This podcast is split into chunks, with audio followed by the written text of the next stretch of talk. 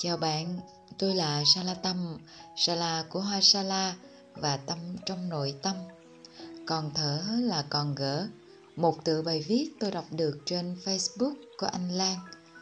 Tôi thấy hay quá đi, nên muốn gửi gắm chút tâm tình đến các bạn. Sau một khoảng thời gian làm tư vấn tâm lý, tôi đã có rất nhiều biểu hiện của trầm cảm. Lúc đó, công việc chuyên môn, mức lương mọi thứ của tôi là ao ước của nhiều người. Ừ, các người yêu nữa chứ. Quyết định nghỉ việc. Xa người yêu à, sẽ là một điều điên rồ. Tất cả mọi người đều nói vậy. Gia đình tôi cũng nói vậy. Nhưng tôi biết bản thân mình không thể tiếp tục nếu cứ tiếp diễn tình trạng này. Tôi muốn sống chứ không phải là tồn tại.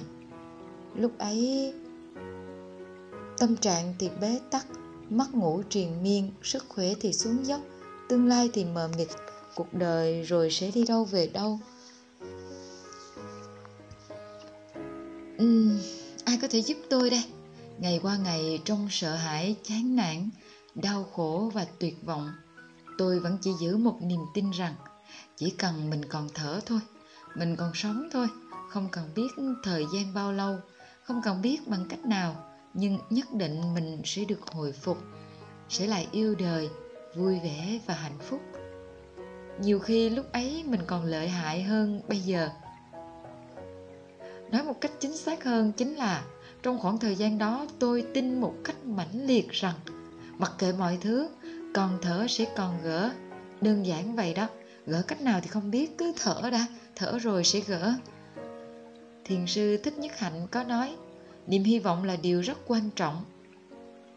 Nó giúp cho hiện tại bất khắc nghiệt. Nếu ta hy vọng rằng ngày mai sẽ tốt đẹp hơn, ta sẽ chịu đựng được khó khăn của hôm nay. Và hành trình của tôi thật sự là như vậy. Cuối cùng tôi đã được hồi sinh. Càng sâu tôi thấy càng gần hồi sinh.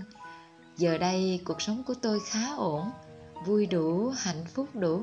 Chút chút ngày hôm nay của bạn thế nào? Dù như thế nào cũng hãy tin rằng còn thở sẽ còn gỡ nhé.